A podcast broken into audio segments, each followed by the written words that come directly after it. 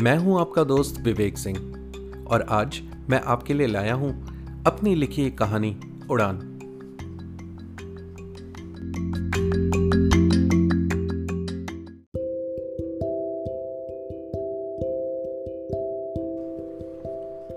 रविवार का दिन था, और साथ ही साथ चिंटू के स्कूल की गर्मी की छुट्टियों का पहला दिन भी।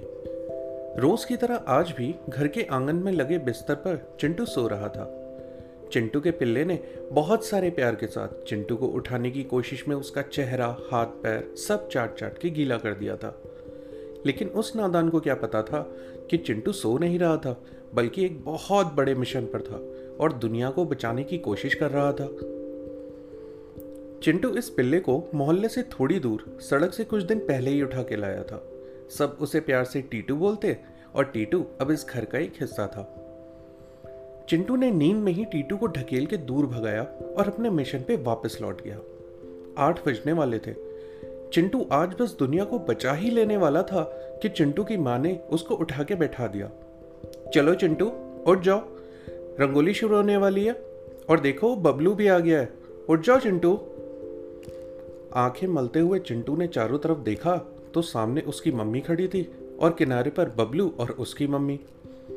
वैसे तो चिंटू को दुख था कि आज फिर वो दुनिया को बचा नहीं पाया जो रंगोली देखने से कहीं ज़्यादा ज़रूरी था। लेकिन अब क्योंकि जो होना था वो हो गया है आठ बज गए हैं बबलू भी आ गया है और नाश्ते की खुशबू भी आ रही है तो चिंटू ने रंगोली देखने का निश्चय किया। खुद से ये वादा करके कि अगली बार वो दुनिया को ज़रूर बचा लेगा और दुनिया को तब तक चिंटू को इंतज़ार करना नब्बे के दशक का ये वो समय था जब किसी मोहल्ले में दस में से केवल चार घरों में टीवी हुआ करता था। वो छोटा ब्लैक एंड वाइट टीवी जिसको सब लकड़ी के शटर से बंद करके रखते थे। और दो तीन मोहल्लों में से किसी एक घर में कलर टीवी होता था। और चिंटू का घर उनमें से एक था, जहाँ उस समय के मशहूर ब्रांड का कलर टीवी था। बहुत बड़ा, पूरे इक्कीस इंच का, जिस पर रंगोली और चित्रहार देखने का तो अपना ही मज़ा था। बबलू और उसकी मम्मी तो हर रविवार को चिंटू के घर आते ही थे। कभी कभी मोहल्ले के और बच्चे और उनके माँ बाप भी आ जाते थे। जो रंगोली देखने के बदले नाश्ता मिठाइयाँ अचार पापड़ जैसे कई उपहार लेकर आते थे। चिंटू के पिता जिन्हें सब डॉक्टर साहब कहते थे ये देखकर बड़ा गर्व महसूस करते थे।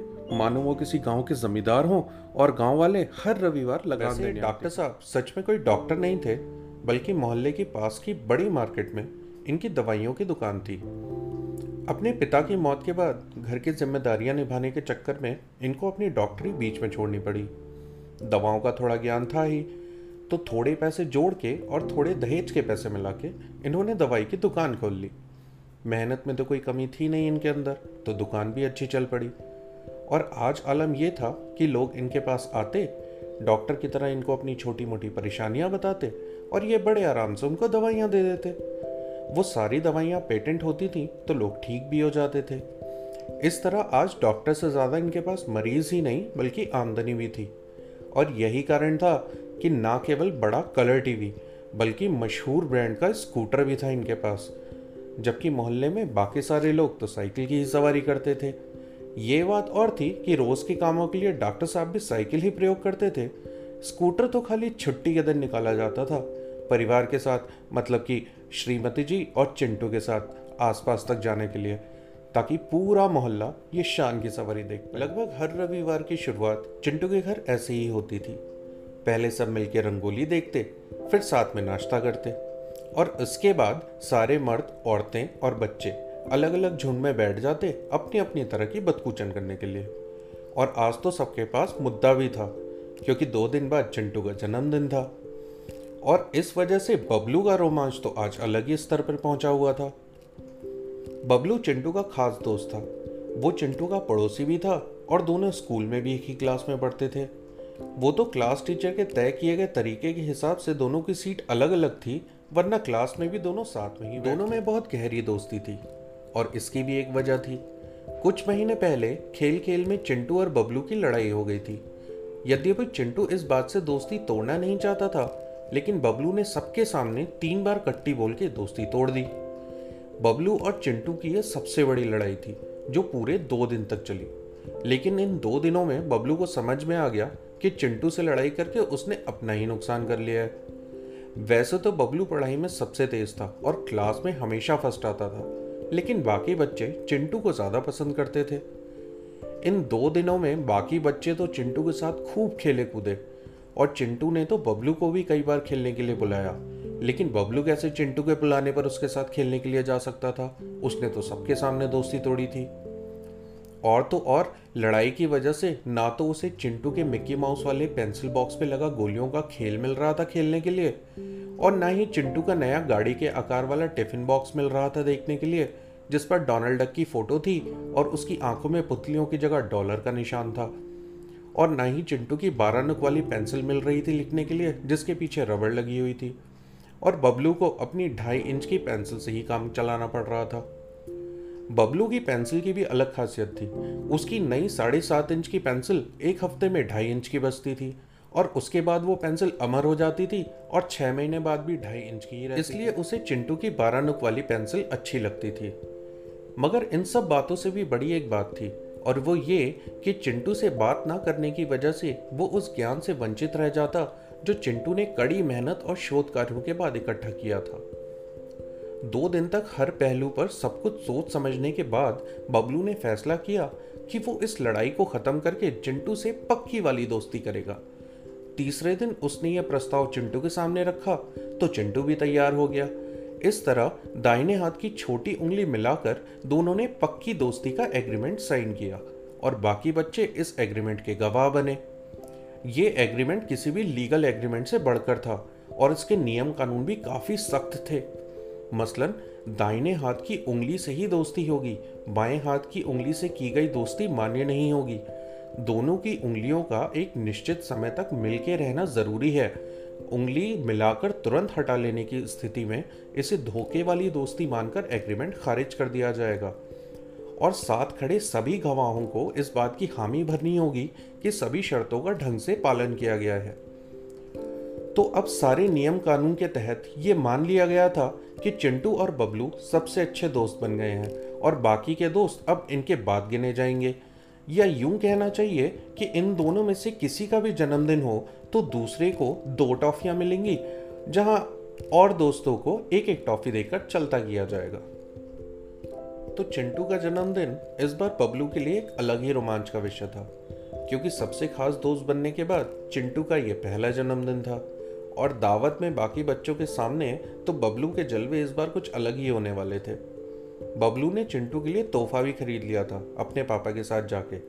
चित्रों से भरी हुई सामान्य ज्ञान की किताब। तोहफे के बहाने ये चिंटू के ज्ञान के सागर में बबलू की तरफ़ से कुछ बाल्टी पानी का डोनेशन था। और बबलू को पूरा विश्वास था कि चिंटू को यह डोनेशन ज़रूर पसंद आएगा। तो बात शुरू करते हुए बबलू ने चिंटू से पूछा, और बता, तूने कुछ नया शुरू किया? ये सुनते ही चिंटू के चेहरे पे खुशी की लहर दौड़ गई। मानो वो इंतज़ार कर रहा था बबलू के सवाल का। बिना कोई समय बर्बाद किए हुए चिंटू ने जवाब दिया, तुझे चुंबक पता है? बबलू हाँ पता है। चिंटू ने कहा क्या खासियत होती है चुंबक की? बबलू, लोहे में चिपक जाता है, और क्या? चिंटू, और कुछ? बबलू सोच में पड़ गया, और सिर के ऊपर लगे पंखे को देखने लग गया। कुछ देर तक एक टक पंखे को घूरने के बाद चिंटू की तरफ़ देख के इशारे से बोला, पता नहीं। और फिर चिंटू ने बबलू के पास आके उसे राज की बात बताई। चुंबक से आवाज़ आती है। एक बार फिर बबलू पंखे को घूरने लगा और थोड़ी देर तक घूरने के बाद चिंटू की तरफ़ देखा। चिंटू अपनी बात खत्म करने के बाद उसी मुद्रा में मूर्ति बना बबलू के जवाब का इंतज़ार कर रहा था।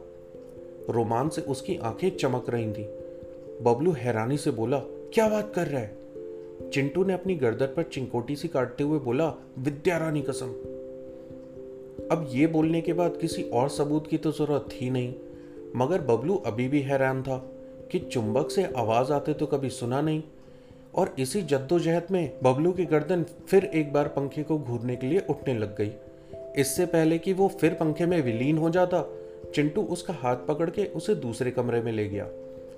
वहाँ मेज पर एक पुराना ट्रांजिस्टर रखा हुआ था।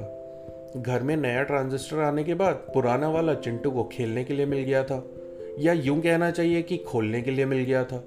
मगर चिंटू के शब्दों में बोले तो उसके नए अनुसंधान और आविष्कार के लिए दे दिया गया था। ट्रांजिस्टर दो हिस्सों में पड़ा हुआ था और दोनों हिस्से कुछ तारों से जुड़े हुए थे। एक हिस्से पर बहुत सारी छोटी छोटी मशीनें थीं और दूसरे हिस्से पर स्पीकर था। चिंटू स्पीकर के पीछे वाले हिस्से पर चाबी लेकर गया तो वो चिपक गई। ये दिखाते हुए चिंटू ने पूछा, बता क्या है ये? बबलू ने हैरानी से देखते हुए जवाब दिया, चुंबक। चिंटू ने रोमांच के साथ बबलू को समझाया। ये जो छोटी छोटी मशीनें हैं ना, ये तरह तरह की आवाज़ें इकट्ठी करके चुंबक को देती हैं। और चुंबक के आगे ये जो गोल प्लेट है ना, ये चुंबक की आवाज़ को इकट्ठा करके चारों तरफ़ फैला देती है। और अब अगर मैं ये प्लेट दूसरे चुंबक में लगा दूँ तो दूसरे चुंबक की भी आवाज़ सुनाई देगी। बस मुझे सीखना ये है कि इसको दूसरे चुंबक में फिट कैसे करते हैं। चिंटू ऐसी बहुत सारी खोजें पहले भी कर चुका था। मसलन फ्रिज का दरवाज़ा पूरा बंद होने से एक इंच पहले फ्रिज की लाइट बंद हो जाती है। मोरपंखी किताब में रखने से वो एक से दो हो जाती है। हमारी धरती के ऊपर परियों का एक जहान है और हमारी धरती पर गंगाधर शक्तिमान है। अब क्योंकि चिंटू का दिल बहुत बड़ा था, इसलिए वो इस सारे ज्ञान को खुद तक सीमित नहीं रखता था, बल्कि बबलू और दूसरे दोस्तों में भी बांटता था। कभी दिखा के कभी समझा के और अगर ये दोनों मुमकिन ना हो पाया तो विद्या रानी कसम खा के लेकिन अंत में सबको चिंटू की बात माननी पड़ती थी। चिंटू की ये खोजें भले ही आम लोगों के लिए सच हो या झूठ, मगर चिंटू को अपने ऊपर पूरा भरोसा था और वो जानता था कि बबलू और उसके दूसरे दोस्तों के लिए सब कुछ सही है और चिंटू के लिए इतना काफ़ी था। शायद इसीलिए आए दिन नया नया भूत सवार हो जाता था उसके ऊपर। जैसे इस बार का भूत था सुपर हीरो वैसे तो चिंटू को पता था कि परियाँ भूत सुपर हीरो वगैरह सच में होते हैं लेकिन क्योंकि उसके पिता ने उसे समझाया था कि टीवी में दिखाई जाने वाली चीज़ें सच नहीं होती तो उसे ये भी पता था कि वो वैसे नहीं होते जैसे टीवी में दिखाते हैं कुछ अलग होते हैं। मगर तो इन गर्मी की छुट्टियों में चिंटू का मुद्दा था सुपर हीरो क्योंकि परियों और भूतों के बारे में तो वो पहले भी बहुत कुछ जान चुका था और अपने दोस्तों को उनकी सारी सच्चाई बता चुका था। हर साल चिंटू के जन्मदिन पर उसके माता पिता उसे मंदिर ज़रूर लेकर जाते थे और चिंटू ये भी जानता था कि जन्मदिन पर भगवान से जो भी मांगो भगवान उसे ज़रूर दे देते हैं। तो इस बार उसे अच्छी तरह से पता था कि उसे भगवान से क्या चिंटू और बबलू अपनी बातों में मस्त थे तभी कमरे में डॉक्टर साहब आए और बोले तुम लोग मिलकर तय कर लो कि दावत में किन किन दोस्तों को बुलाना है। मोहल्ले के बाहर के जो दोस्त हैं, उनके घर मेरे साथ चलना शाम को। बबलू बेटा, तुम भी चलना। और ये कहकर वो कमरे से बाहर चले गए। दोनों दोस्तों की आँखें खुशी के मारे चमक उठी। दोस्तों के घर जाने के लिए नहीं, बल्कि स्कूटर पर घूमने के लिए। उन सारे दोस्तों की लिस्ट बननी चालू हुई, जिनका घर सबसे दूर था। बबलू ने नाम बोलने शुरू किए। मिंटू सोनू राकेश गीता डब्बू का नाम? आते ही दोनों ने फिर एक दूसरे की तरफ़ देखा। एक बार फिर दोनों की आँखें चमक उठी और इस बार तो डोनाल्ड डक की पुतलियों के डॉलर का निशान इनकी आँखों में उतर आया। डब्बू इनका पुराना डीलर था जो इन्हें काला चूरन और गुरु चेला सप्लाई करता था। अब क्योंकि घर वालों की तरफ़ से ये सब खाना सख्त बना था तो स्कूल में छुप छुप के डब्बू से लेके ये लोग खूब चूरन चाटा करते थे। डील के अनुसार बदले में डब्बू को पार्लेजी और बूमर मिलती थी। और अगर डील बड़ी हो तो किस्मी बार भी मिलती थी। लेकिन पापा के साथ डब्बू के घर न्योता देने जाना सही विकल्प नहीं था, क्योंकि डब्बू से मिलने का मतलब फिर एक डील, जो पापा के सामने तो हो नहीं सकती थी। तो तय ये किया गया कि अगले दिन शाम को चार बजे के बाद दोनों खेलने के बहाने डब्बू के घर जाएँगे। चार बजे से पहले निकलने में खतरा था क्योंकि हर साल की तरह इस बार भी गर्मी की छुट्टियों में बच्चों को मारने वाला गिरोह उनके मोहल्ले में आ चुका था, जो दोपहर में घूमने वाले बच्चों को पकड़ लेता और उन्हें मार देता। और इसी तरह डब्बू के मोहल्ले में बच्चे उठाने वाला बाबा घूमता था। लेकिन तसल्ली की बात यह थी कि ये सारे लोग समय के बड़े पाबंद थे और चार बजे तक ही अपने काम को अंजाम देते थे, उसके बाद वापस चले जाते थे। तो निकलना तो चार बजे के बाद ही था लेकिन ज़्यादा देर भी नहीं कर सकते थे क्योंकि डब्बू का घर दूर था और वापस आने में अगर अंधेरा हो जाता तो मोहल्ले के बाहर पीपल के पेड़ वाला भूत भी तो योजना के अनुसार चिंटू और बबलू शाम को डॉक्टर साहब के साथ एक एक करके अपने सारे दोस्तों के घर न्योता देने के लिए गए। और अगले दिन ठीक चार बजे बच्चा गिरो और बाबा से बचकर डब्बू के घर गए।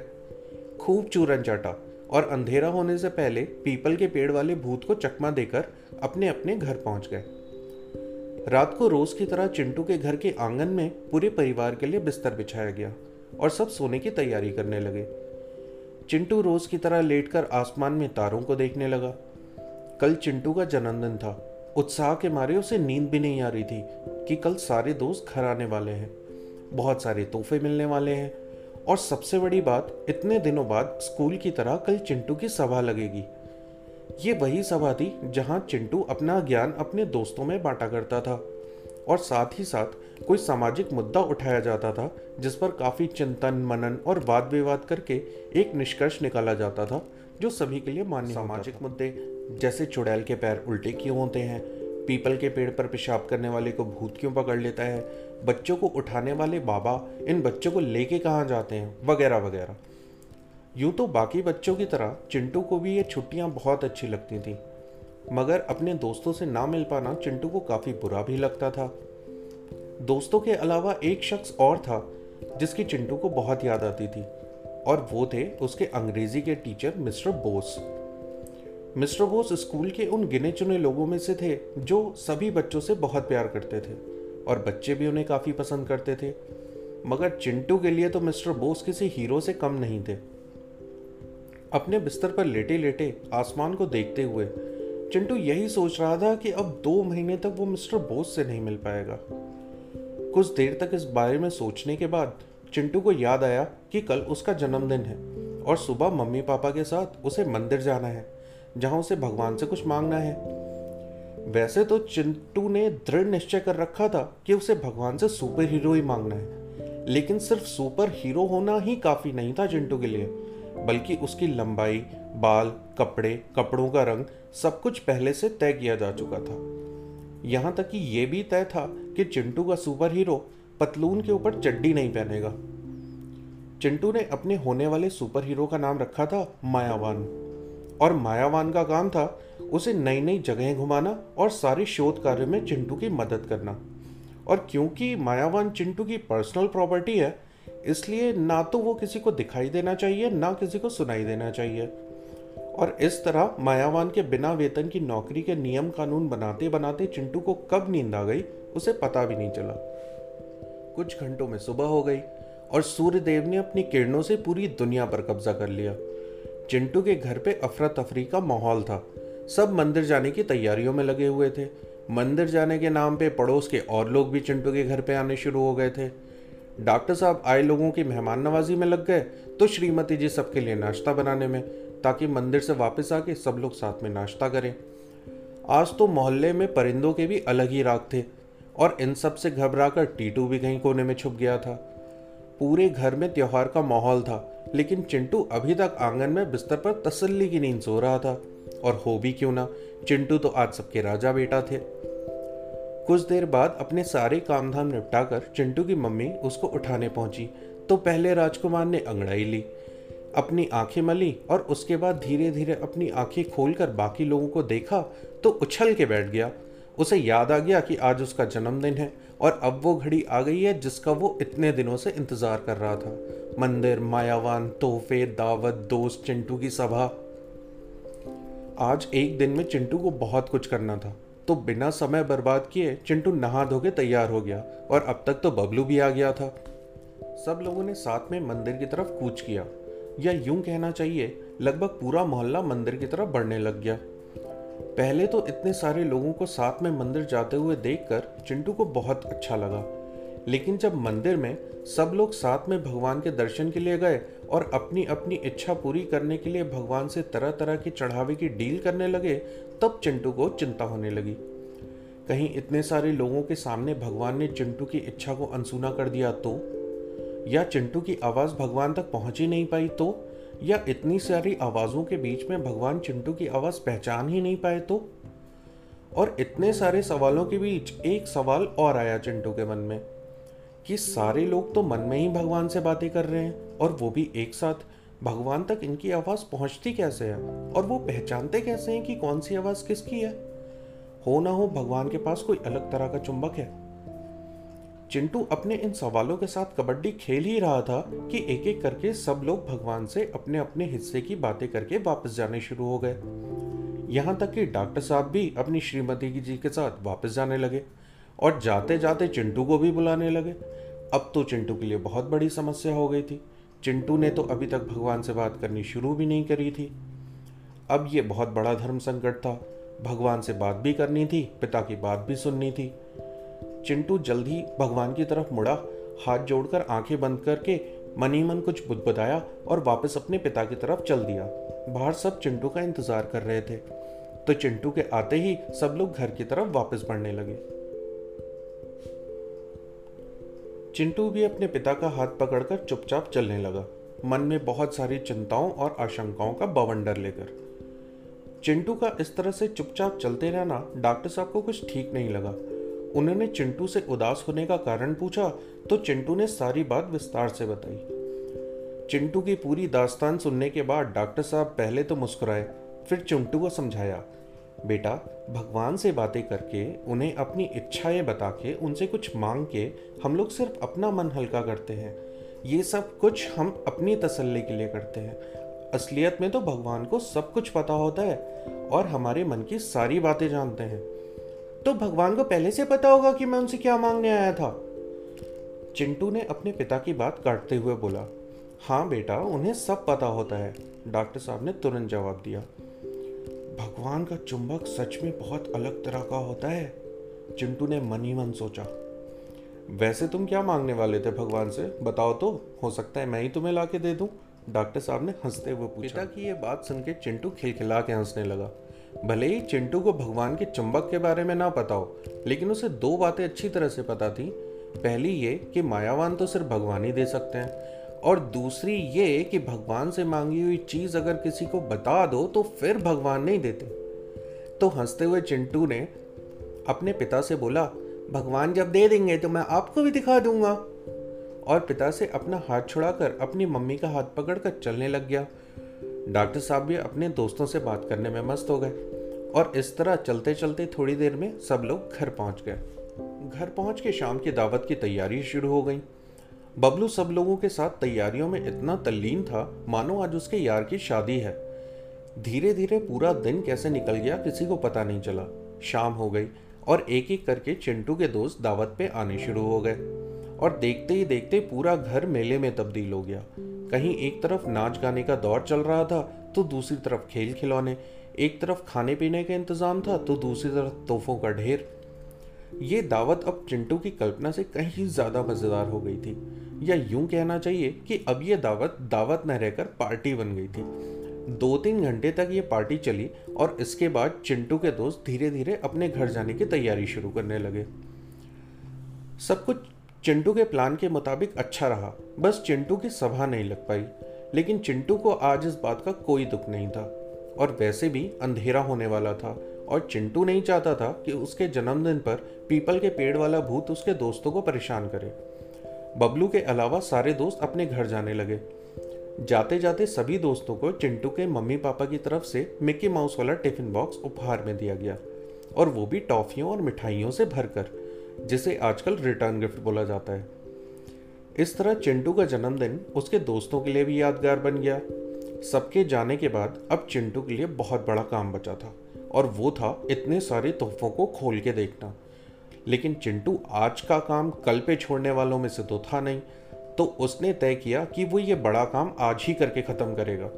और बबलू भी अपने इस दोस्त को इस काम में अकेला नहीं छोड़ सकता था। तो बबलू ने भी निश्चय किया कि वो इस काम में चिंटू का साथ देगा। दोनों ने मिलकर तोहफों को खोलना शुरू किया। तकरीबन एक घंटे की कड़ी मेहनत के बाद सारे तोहफे खोल दिए गए। गिनने पर पता चला तो चिंटू के पास 10-15 तरह की पेंसिल रबड़, आठ दस तरह की पेंसिल बॉक्स छः सात तरह के टिफ़िन बॉक्स इकट्ठे हो गए थे।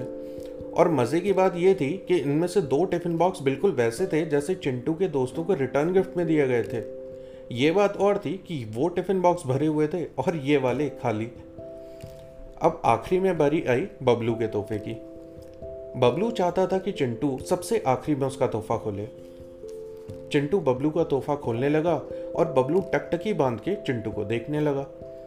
तोहफा पूरा खोलने के बाद चिंटू ने देखा बहुत सारे चित्रों वाली सामान्य ज्ञान की किताब।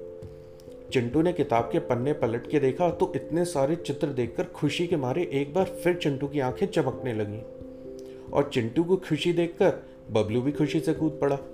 अब बबलू को रिटर्न गिफ्ट में दो फाइव स्टार चॉकलेट अलग से मिली। चिंटू की चमकती हुई आँखें अब संक्रामक रूप ले चुकी थी, जिसे देखकर बबलू की आँखें भी चमकने लगी। दोनों दोस्तों ने खुशी के मारे एक दूसरे को गले लगा लिया।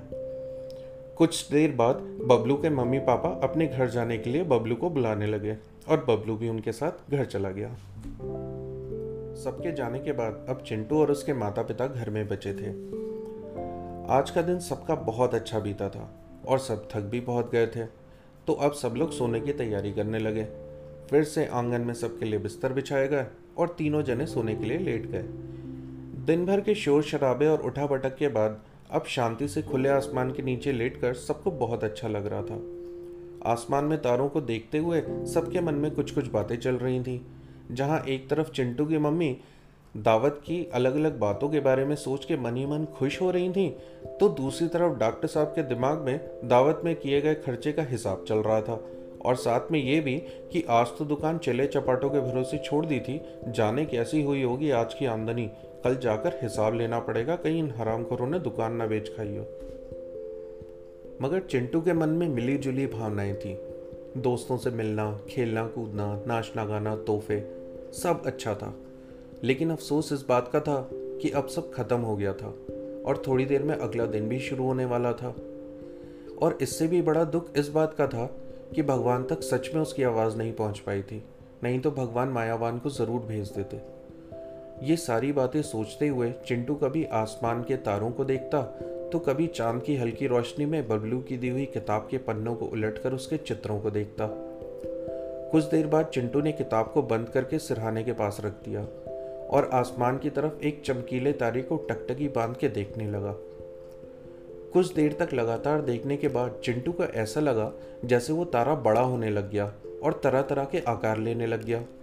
चिंटू को थोड़ी हैरानी हुई। उसने अपनी पलकों को दो तीन बार झपकाया और फिर से उस तारे को देखा तो वो तारा वापस साधारण तारे जैसा दिखने लग गया।